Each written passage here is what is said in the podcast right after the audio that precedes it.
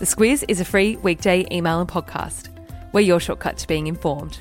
Our weekday podcast is brought to you by CommBank, committed to being a better bank. Find out more at commbank.com.au forward slash better. Good morning, I'm Claire Kimball. And I'm Kate Watson. It's Thursday, the 25th of July. In your squiz today, two missing Canadian teenagers named as murder suspects, Mueller's hearings, Facebook's big fine, and what's your favourite Arnott's biscuit? This is your Squiz today.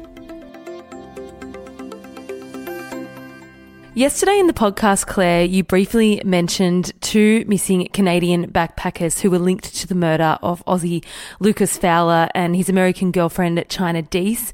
Also to another body, uh, which is unidentified and was found about 500 kilometres from where Fowler and Deese were killed.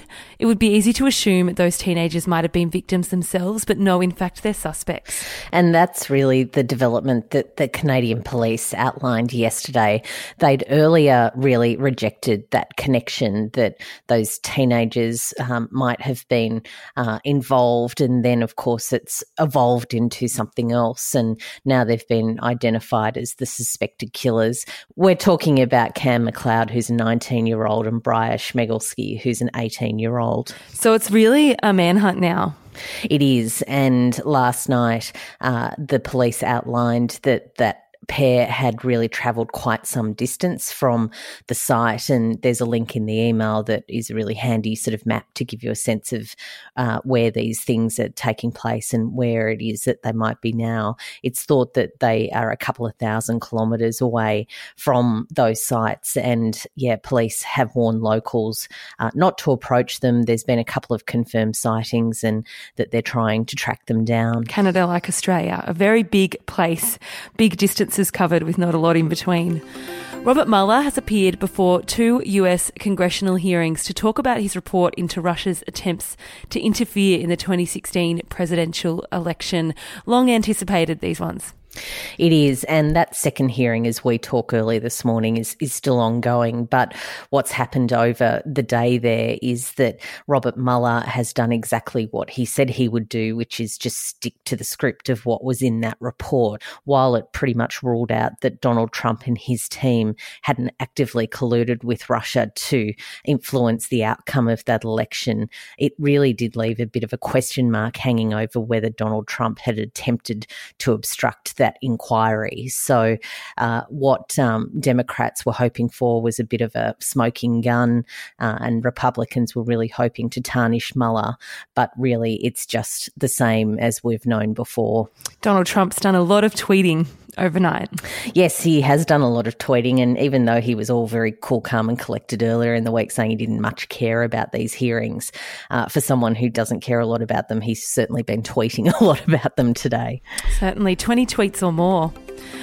Uh, from one investigation to another, Facebook has been issued a record 5 billion US dollar fine. That's over 7 billion Aussie dollars. That's in the US for deceiving users about their ability to keep personal information private.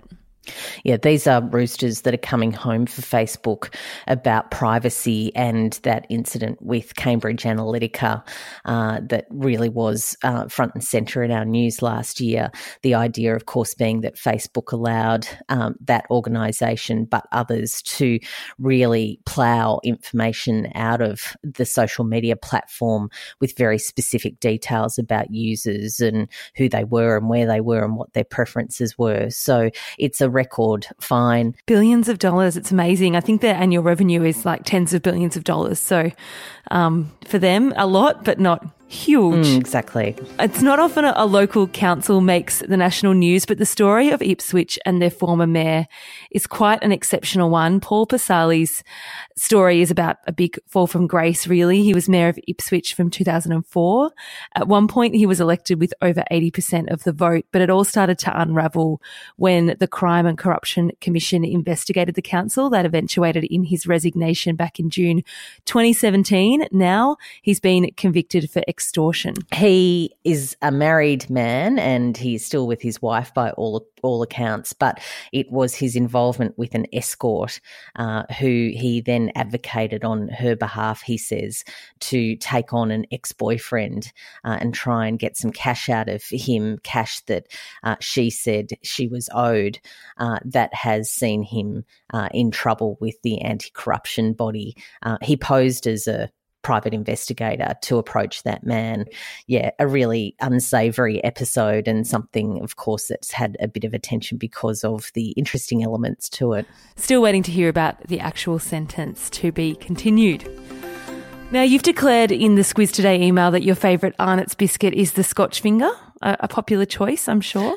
Look, let's put this into two categories. We've got the chocolate varieties, and then we've got that sort of variety that comes in the family assortment pack. And yep, when it comes yep. to those, Scotch finger, that's the only correct answer for what's the best Arnott's biscuit. And Monty, if you're talking chocolate varieties, which is interesting, as I, I don't feel it's a biscuit that pops to mind, but it's good to be reminded. and I just, I was looking into this last night. I can't believe how much choice there is. There are so many Arnott's biscuits, everything from the, the humble milk arrow arrowroot to the Tim Tam, Ice Vovos, strawberry tarts, wagon wheels are Arnott's. I didn't realize that.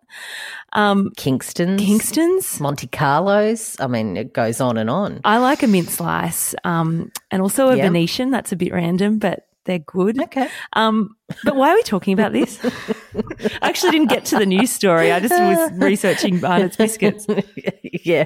Well, we're talking about this because Arnott's, which is by far and away Australia's biggest biscuit company, uh, although it's not Australian owned and hasn't been for a little while, uh, has been sold from Campbell's um, to a private equity mob called KKR. And they're known for taking businesses, uh, putting a lot of work into them, and then selling them fairly quickly for a fairly large profit. So it'll be interesting to see what they do with Arnott's. As long as they don't touch the Scotch finger, right, Claire? That's cor- absolutely correct. Interesting to note that former Prime Minister Malcolm Turnbull recently joined KKR and Co. as a a global senior advisor. Just a fun fact.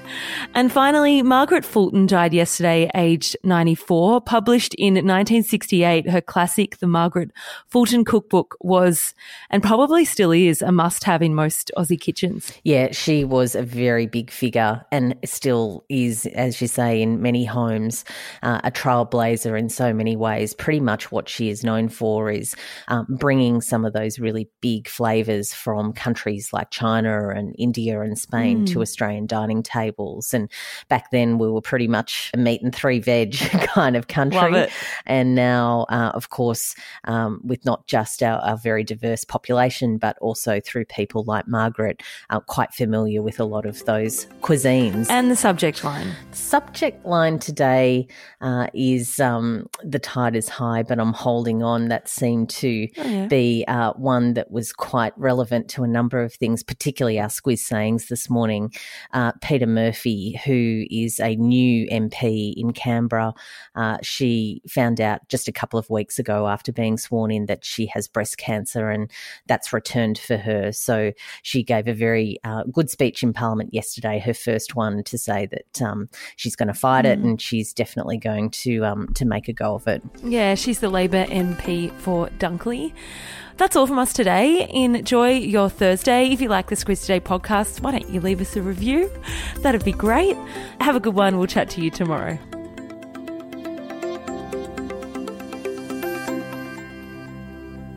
The Squiz is a free weekday email and podcast. We're your shortcut to being informed. Sign up at thesquiz.com.au. This week, our podcast is brought to you by Aware Super. As one of Australia's largest profit for member super funds, they have a range of helpful tools, like their My Retirement Planner, which allows you to see how much you'll need for retirement and provides an easy to understand plan of how to get there. And better still, it's free for all. Read the PDS and TMD at aware.com.au.